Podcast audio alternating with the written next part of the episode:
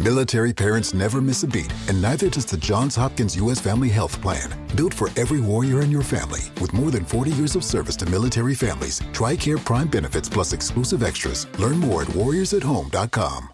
With Lucky Land slots, you can get lucky just about anywhere. Dearly beloved, we are gathered here today to. Has anyone seen the bride and groom? Sorry, sorry, we're here. We were getting lucky in the limo and we lost track of time.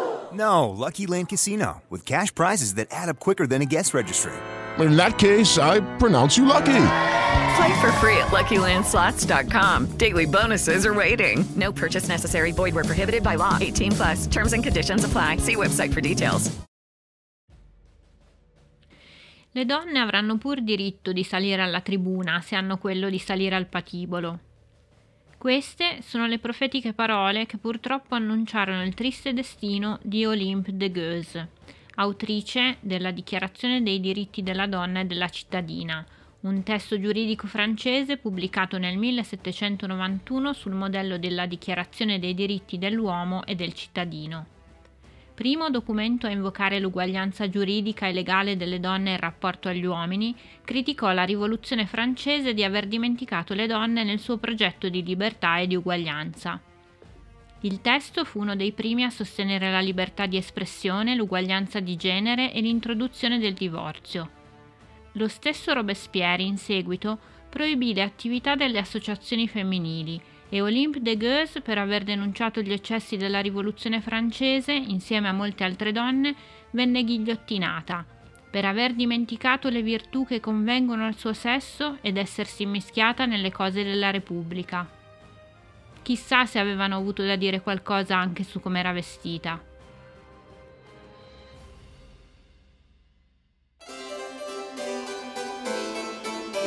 Paradigma 700, il podcast sul secolo più rock della storia.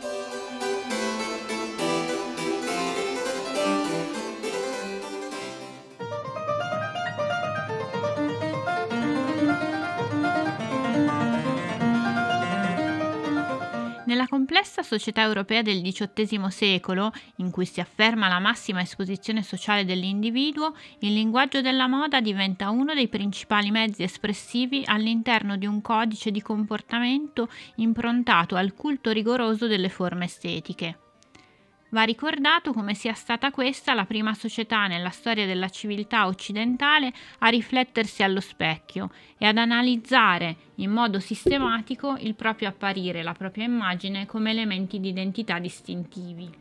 Come avvenne per i pantaloni indossati dalle donne a partire dal XIX secolo o le minigonne in epoche a noi più vicine, anche tra il 6 e il 700 c'è un indumento femminile che è stato per lungo tempo accusato di essere il potenziale detonatore di una sovversione rivoluzionaria degli equilibri di genere, il guardainfante. Ma cos'è esattamente e in che momento si affaccia alla storia? Tecnicamente il guardainfante nasce come una struttura rigida che ha il compito di mantenere il vestito scossato dai fianchi, per aumentare il volume della gonna e di conseguenza far sembrare più stretto il punto vita. A differenza delle crinoline ottocentesche morbide e leggere, i guardainfanti erano confezionati a partire da materiali rigidi come canne e legno.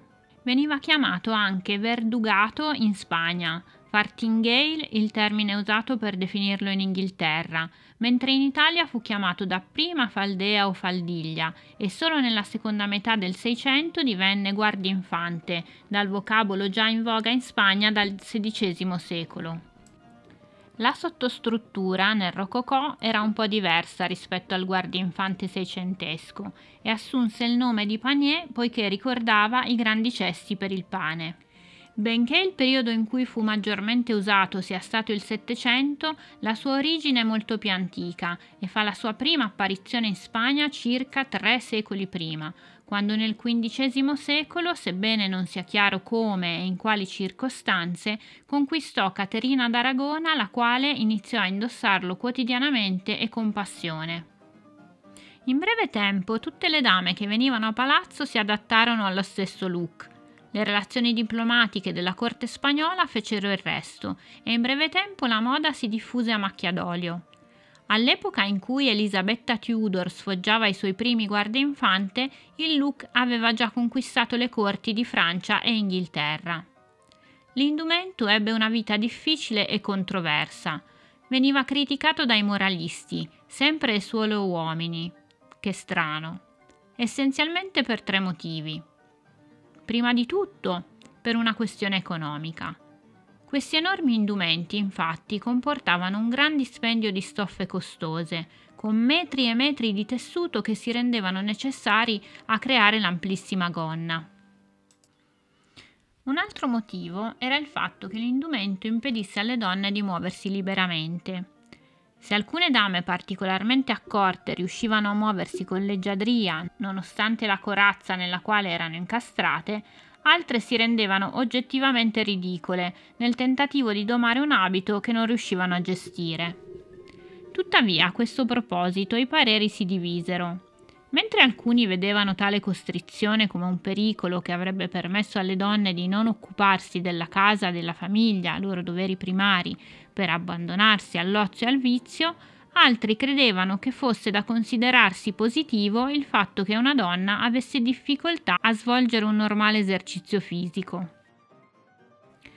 Tuttavia è la sua etimologia che accosta il termine con bambini e gravidanze a suggerirci il vero motivo per cui venne tanto preso di mira e divenne il simbolo supremo del vizio e della corruzione della morale pubblica. Il guardainfante, infatti, era osservato con grandissimo sospetto dai moralisti e dagli uomini di chiesa perché si riteneva potesse essere una moda pericolosamente utile a chi avesse voluto nascondere gravidanze indesiderate e dunque una sessualità fuori dal controllo. Pare che l'origine del suo nome sia legato a una vicenda che vede protagonista Giovanna Davids, per la quale giustificare al mondo un'inattesa gravidanza era operazione resa particolarmente problematica dal fatto di essere sposata ad uno passato alla storia col non glorioso epiteto di Enrico IV l'Impotente. Scoprendosi incinta, la regina Giovanna avrebbe inventato un look capace di nascondere alla vista la crescita del ventre, facendo di tutto per diffondere la moda tra le altre donne di corte. Forse si tratta di una leggenda metropolitana. In ogni caso esiste anche una spiegazione politicamente corretta per questa etimologia, secondo cui il guardinfante sarebbe servito a guardare, cioè a proteggere dagli urti l'infante che cresceva nel ventre materno.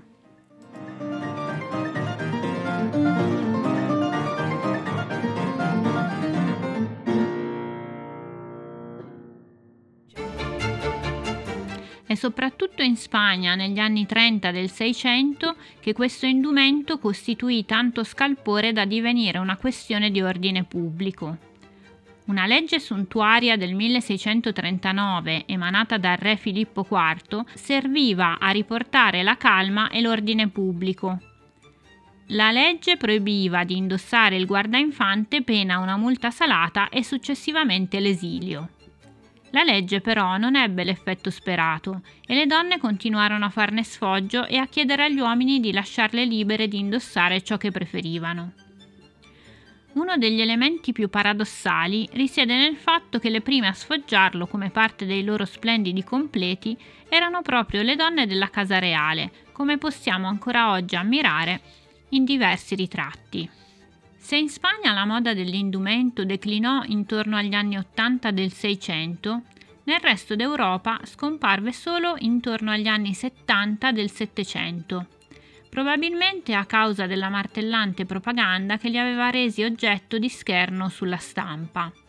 Tuttavia, in questo caso, non era la condotta sessuale femminile a essere demonizzata, la rivoluzione francese non era poi così lontana e il malcontento per le ostentazioni della ricchezza da parte delle classi agiate cresceva di giorno in giorno.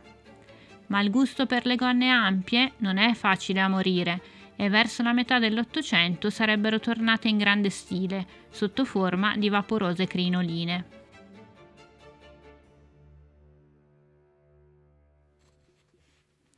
La vicenda del guardainfante e delle leggi suntuarie adesso collegate è l'ennesima dimostrazione di come nella società sia sempre esistita un'attenzione morbosa nei confronti del comportamento femminile in generale. Il fatto che certe cose vengano ancora attualmente accettate è assurdo, inammissibile, sciocco e insensato. Se fosse un soggetto A a dimostrare un interesse morboso per un soggetto B, nei confronti delle sue abitudini, del suo modo di vestire e di agire e volesse esercitare un certo tipo di controllo su quest'ultimo, parleremmo del soggetto A come di una persona disturbata e che presenta delle patologie psichiatriche evidenti. Se lo fa la società o peggio lo Stato nei confronti di intere categorie sociali, tutto diventa magicamente normale.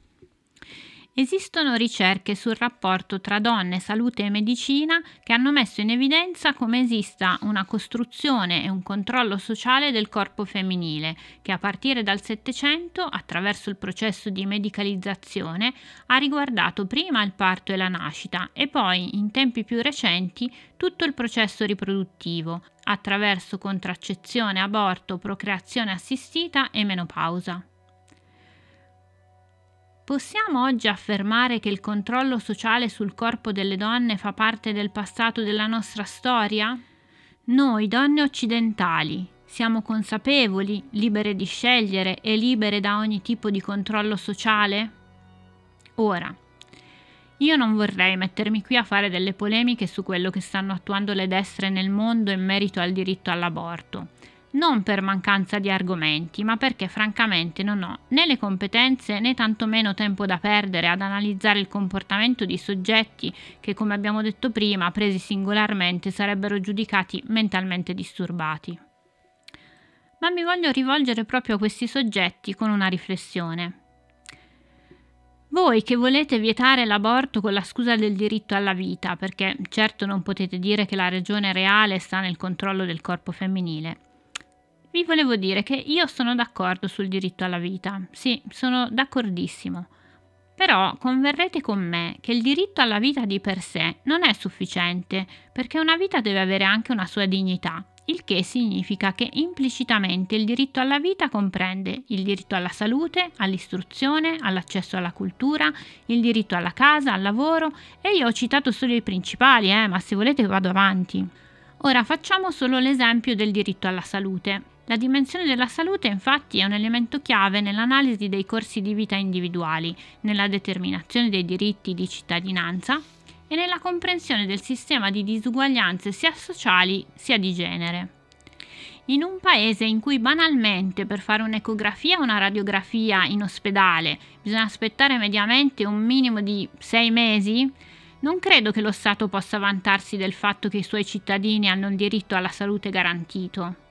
Il giorno in cui ogni singolo cittadino potrà avere un appuntamento per questo tipo di esami in una struttura pubblica nel giro di una settimana, allora potete venire a parlare di diritto alla vita. Finché le cose andranno come stanno andando adesso, sapete dove potete mettervelo il diritto alla vita? No! Sì, sì, sei stata chiarissima. Grazie. Grazie per l'ascolto. Alla prossima puntata. Paradigma 700 è un podcast prodotto da Leccio 51. Voce, redazione, editing e sound design Tiziana Enrico. Paradigma 700 è ascoltabile su Spreaker, Spotify e tutte le principali piattaforme di podcast. Per approfondire gli argomenti della puntata puoi seguire la pagina Instagram Paradigma 700 Podcast oppure scrivere a info chiocciola leccio51.com.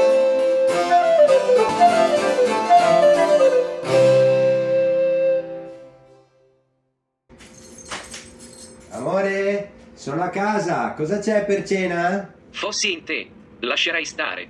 Guarda, oggi proprio non è aria. Lucky Land Casino asking people what's the weirdest place you've gotten lucky? Lucky? In line at the deli, I guess? Aha, in my dentist's office. More than once, actually. Do I have to say? Yes, you do. In the car before my kids' PTA meeting. Really? Yes. Excuse me, what's the weirdest place you've gotten lucky? I never win and tell. Well, there you have it. You can get lucky anywhere playing at LuckyLandSlots.com. Play for free right now. Are you feeling lucky? No purchase necessary. Void where prohibited by law. 18 plus. Terms and conditions apply. See website for details.